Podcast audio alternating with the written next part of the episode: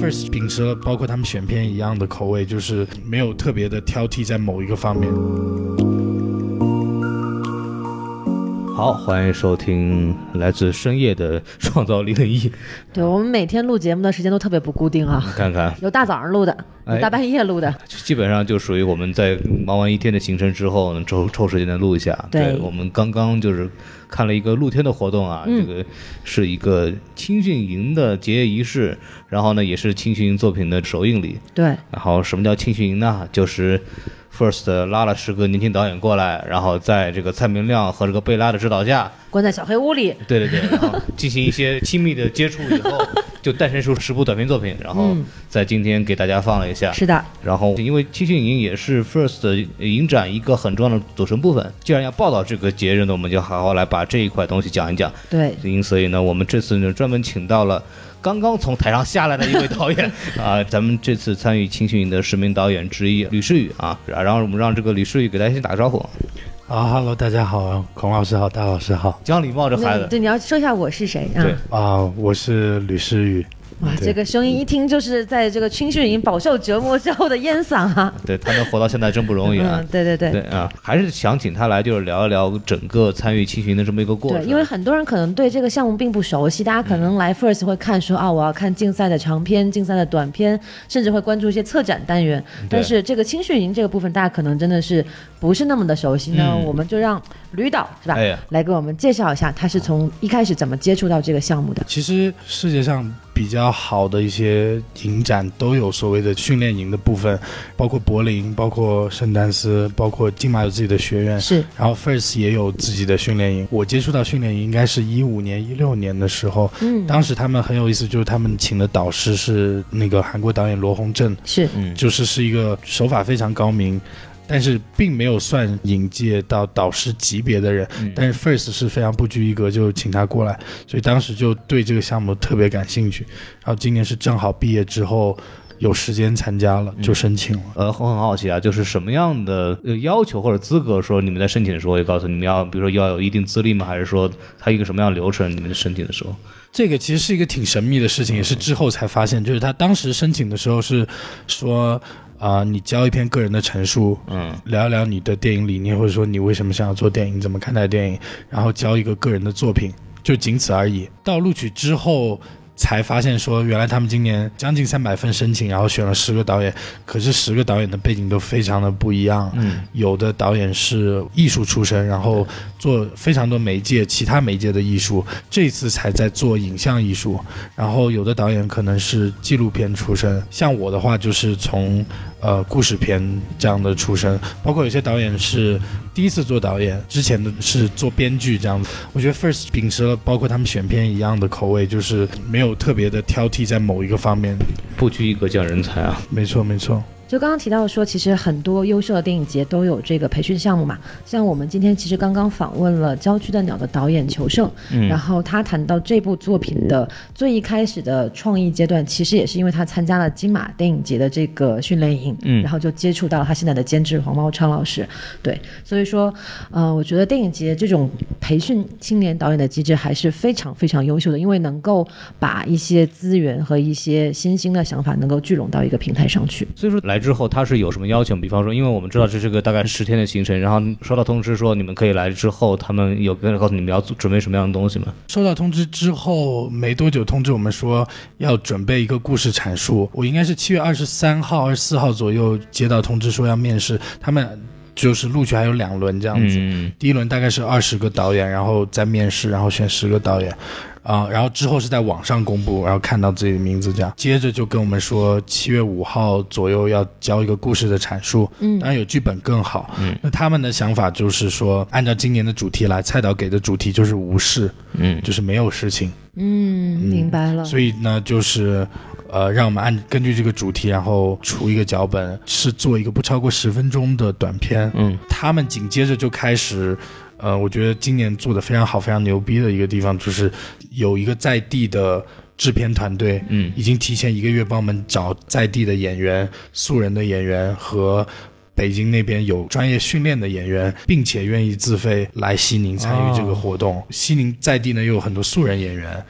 包括西宁在地，他们找了六个区域，每个区域都包含了各种各样的场景，就供我们拍摄，有室内有室外。嗯，这一系列工作都是在还没有选到我们之前，他们就已经在准备的。嗯，对，因为我看到在你们的行程安排上，其实第一天到训练营就已经开始看景跟 casting 了，所以说这些准备工作肯定是影展负责方需要提前很久去准备好，不管是说你们可以可供你们看景的场地也好，还是可供你们选择的演员也好，这其实是一个庞庞大的工作。像我现在自己做广告就是这一块嘛，我们每次最最头疼的事情就是看景跟 casting，、没错，非常非常的头疼。那我觉得影展能够为你们提供这样的机会，真的是很不容易。对，然后刚刚我们说了这么久，其实忘了介绍我们吕导的这个学术背景啊，是，他是我们这个是吧？作为宇宙第一电影学校，可以了，可以了，可以了。UIC 唯一这个是吧？肯低头的一个非常专业的电影学院。是啊 AFI American Film Institute，、嗯对，非常厉害美国电影，学院啊。对，非常厉害的一个这个电影培训机构。对 我们之前一个嘉宾就是跟我们讲制片人的这么一个对，嘉宾，戛纳电影节的那一期，对，两期，他们两期来两期，然后里边有一个嘉宾叫李潇潇，嗯然后他也是 AFI 的一个学生啊。对，所以说大家可以考虑一下报报考这个学校，没事儿，你们放弃 UIC 吧。对，AFI 确实是在美国非非声誉非常非常好的一个学校。对对对，然后我们回到 First 电影节啊，嗯对，对，其实说到这边，其实。呃，我因为我对这个秦星云一开始有个错误认识啊，是你们，我还以为你们是什么都不知道啊，就过来以后就乌泱泱啊，大家很开心，然后就来了先过。来以后啊，告诉你们要现想一个故事，所以说你们还是先自己在提前就已经弄好了一个故事来做。对，其实但是它这个有意思的点就在于，它有一个大概的架构了。每一年他们都在进步的同时，每一年的架构又会因为导师而改变。像去年贝拉做导师的时候，贝拉的说法就是。你们不要带故事来，不要带脚本来，然后我们来了，我们一起看景，看到什么再去发散，然后再去让你们现想故事。嗯，这样子。嗯，对。然后其实今年呢，他们是总结了去年的那个过程中有很多来不及准备的东西，嗯，呃，所以就还是希望我们有所准备。先带故事来。对他们一提出让我们准备的概念呢，我们就会因为有剧本的概念存在了，我们就要很上心，就是很很很努力的去想去写。结果等到十七号开营，蔡导到了。啊、然后就跟我们说说，其实我是为什么取无事，是因为我最希望你们就是啊、我也没有什么事啊，所以就来西宁了，我也不知道要拍什么，这听起来特别像蔡导的风所以格。其实其实蔡导的想法 划水。对，其实蔡导想法跟贝拉是很接近的，嗯只是组委会这边介于去年的经验，还是希望我们有所准备一些。嗯嗯，所以说你你的故事中间经历过改动吗？有啊，每天改啊，啊，到现场也改啊，然后看到景也改啊，就是每天都在改。西宁大他们的文案最最常说就是来撒野嘛，啊来西宁撒野。我这次也是抱着这个精神，就是来玩。过程中真的遇到很多事情是，你如果要抱着原来，比如说在 AFI。嗯，在洛杉矶那种创作电影的状态，把什么都看得太重、太认真，然后太严谨的话，你会发现你根本就没有办法创作，你根本没有在这个没办法在这个环境里做出任何东西，你会非常的焦虑，因为条件不允许你按原来的工作状态去工作，所以就反而变成放下，然后遇到什么这个环境给你什么，你就想办法怎么把它用进来。嗯，所以说可以再给大家举个例子，比方说你遇到什么样的事情是怎么解决的，包括你的训练营发生什么跟你们正常做项目不一样的地方。对，因为我觉得其实还是有涉及到一个，首先是一个呃环境不同，就是首先涉及到一个中美差异的问题对，其次还涉及到一个个人创作习惯的问题。所以说，我觉得在这两方面，你都可以跟我们聊聊看有什么样好玩的事情。好啊好啊，就呃，首先创作习惯上面就讲，我可能比较习惯就是特别严谨，前期做很多的调查。我有条件允许的情况下，我一般在拍摄之前，我可能已经用手机跟我的演员在实景，已经把整个电影都拍出来、剪辑过了。嗯，我大概会知道会是什么样子，什么东西。那像在这边的话，就是这次的话就完全没有这个条件。那对时我来说，间太短了。对，那对我来说就是，哎，不错，这是一个测试，看看我的直觉有多准。因为你你很多事情要现场凭直觉去判断，那有对有错，但是你也可以看看自己的直觉有多准。第二个是你要写一个在地的故事，可是我从来没有来过西宁如此西北的地方，所以组委会是有要求你们尽量要把主题往西宁或者是西北方面靠嘛？并没有，并没有。但是我们也理解他们的初衷，所以他们很坚持我们在西宁在地去做这个创作。了解，对，当我想到这个故事的时候，因为我故事是关于一个做直播的女孩嘛，对，我第一反应是，哎，其实这个故事又在室内，我本来在深圳，要不我拍完了带去西宁算了。对，但但他们就说没有啊，你来西宁看看景，你你会有新的想法或者什么。嗯，而且我们是这样，我们因为训练营的时间的限制，所以是有一点点跟正常的前期筹备程序相反的，就是我们要先看照片，选好演员，就大概定好演员，联系好让他们愿意过来，或者说你选好在地的人，然后看照片，看组委会拍的照片和视频，就选定场景。这个跟我们拍广告很像啊。导演在正式开拍之前都见不到演员，没错，没错，没错，对。然后，当然，它那个场景是一个区域，不是一个固定的场景。是它区域里面可能有很多呃 variation，就是有各种各样的地形地貌的。跟一个主题乐园一样啊。对对对下面你有各种游乐项目，对吧？所以这点对他们来说还还挺难的，就是他一谈就要谈下一个区域来，就是配合我们拍摄。那所以我是十五号开营，我十四号提前一天到，然后一到就见到我的制片团队，然后我说第一件事情就是带我去看景。这个制片团队是组委会配给你的，还是你自己带过来的？啊、制片团队全部都是组委会这边配的，对、嗯他们是根据场景，每个场景只像我的话，那个区域只有我一组，一个导演选了那个区域，那这个制片人就帮助我这样子。那有的场景可能有四组，但是可能只有三个人负责，那三个人就要负责四组这样。嗯啊，它就相当于还是根据区域来，他们是根据区域来，对，因为他们人手也还没办法到说有一个人指定去跟一个组的状态。对，所以你还是算比较运气比较好，算我算比较幸运的，就是我选的地方就正好没有跟别人冲。嗯，在做的时候，其实你是一个人过来，就相当于就你只带了你的故事过来，其他人都是他们这边来配的，是吧？呃，我们可以带主创团队。比比如说摄影，对对对，我的摄影师是把他从重庆召唤过来，他嗯正在筹备一个长片。对，然后我的演员也是 AFI 的同学，摄影师也是 AFI 的摄影，就 AFI 代表队这样子。然后就就大家就聚在一起，然后正好参加这个活动，这样玩一下这样。你自己包括你带的团队是他们全部 cover 所有的那些，没有，组委会只 cover 我的费用和一名主创的费用，就超过的部分就其实我们就自自己内部商量解决了。对对对。啊这样子，就是还有一个问题就是说，涉及到可能部分有中美差异的问题，因为我我们之前都有在美国留学的经历嘛，然后包括你肯定在美国拍了不少短片，然后也有长片，所以说你可不可以简单的跟我们说，看你这次来西宁感觉到这种两两两个国家或者是两种文化氛围的不同，其实没什么差别。没有差别。其实没什么差别，因为呃，我去美国之前也是在国内做副导演嘛，嗯，就带我入行的大哥就教过我一句话，就是拍电影走遍全世界都是一样的，就是架机器、拍戏、打灯，然后开机。而且这次回来，你你会发现团队虽然不是那么多，是可是因为他们已经有几届的经验了，他们有很认真的帮你配说，可能就十个人的剧组，可是你。基本上你要的都有，他们没有提供美术，但他们会专门派一个人帮你去置办道具啊，会会负责这一块，然后他们会请一个录音指导，然后你会带你的摄影师啊什么，就基本上最后的团队配置是是齐全的。麻雀虽小，五脏俱全呢。那你瞧瞧，是，不过你刚刚谈到一个问题，我觉得很有趣，我就想问一下你，因为这可能跟 First 关系不是很大。你刚刚提到说你之前在国内做副导演，然后现在就是开始自己做导演，嗯、因为我们知道，就是副导演其实就是脏活累活 干的最多的那个人。有现在当导演有没有一种就是说，哎，我终于可以就是坐在指挥监视器后面，然后指挥别人的感觉，有吗？其实不会吧？我觉得导演跟副导演是不同的工作。嗯，副导演可能很多时候在于怎么去执行一个东西，可是执行也是一门艺术，因为有的时候，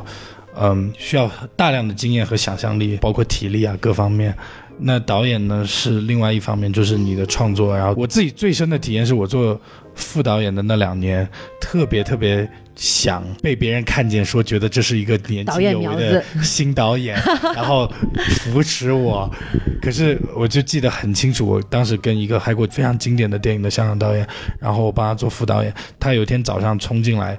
非常开心，说：“哎，我把这场戏改了，你们听一下。”然后就在主演，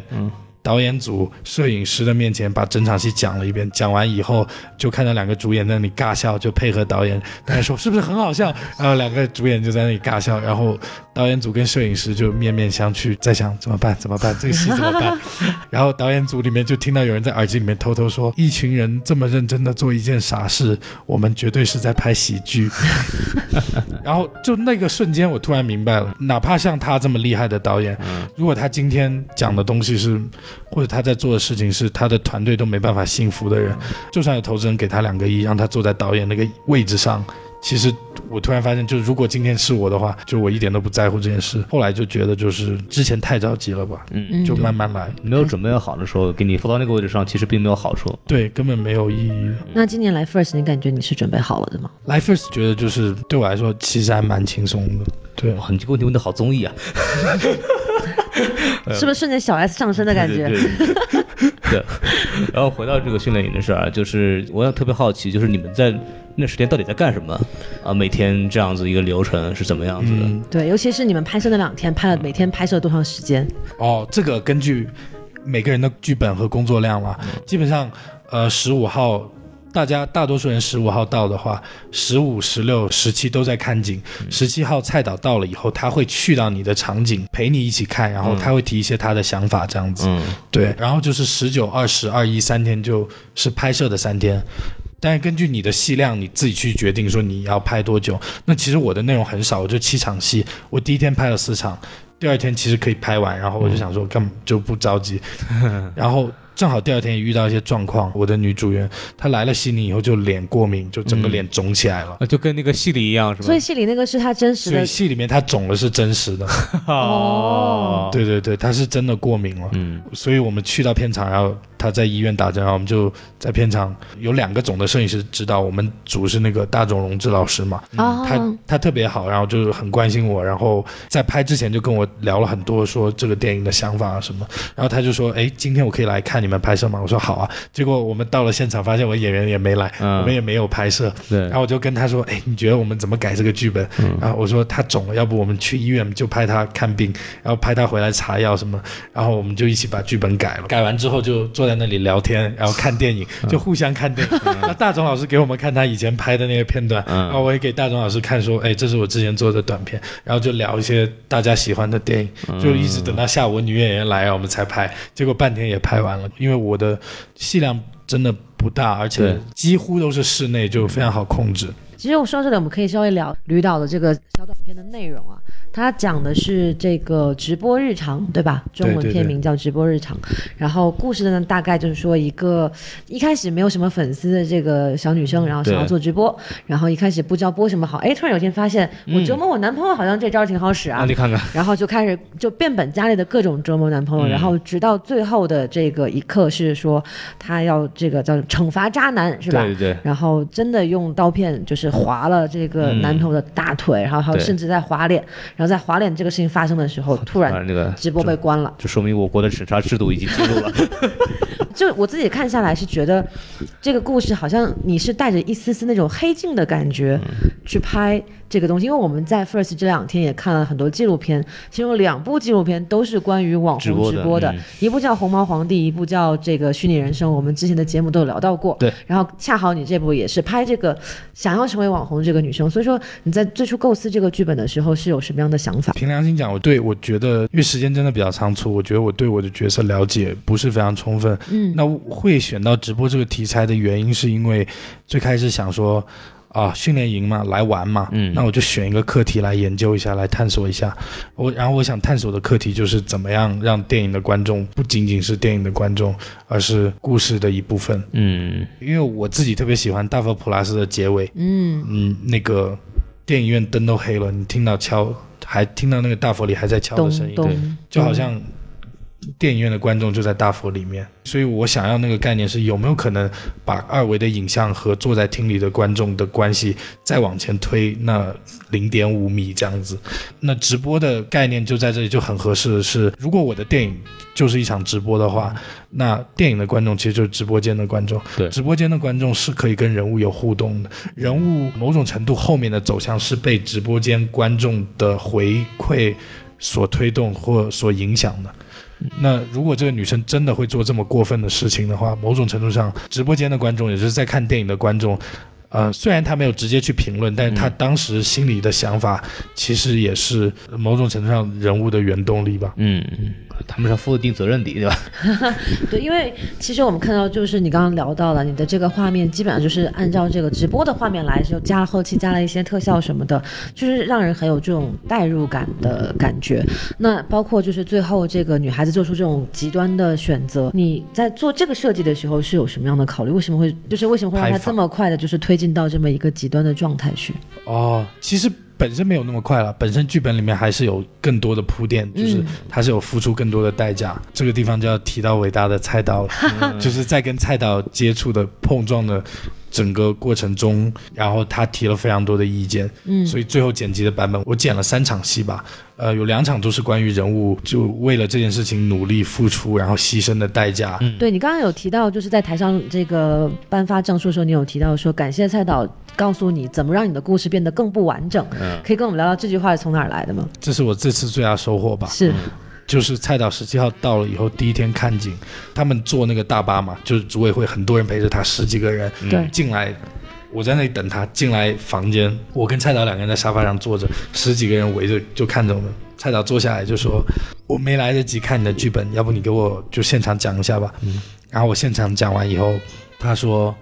我觉得你的剧本非常完整，我可能给不了你任何建议。然后我们两个就就是互看，然后沉默。空气空气凝固了三秒钟，对最怕空气突然安静，而且而且还有就是十几个人，大家都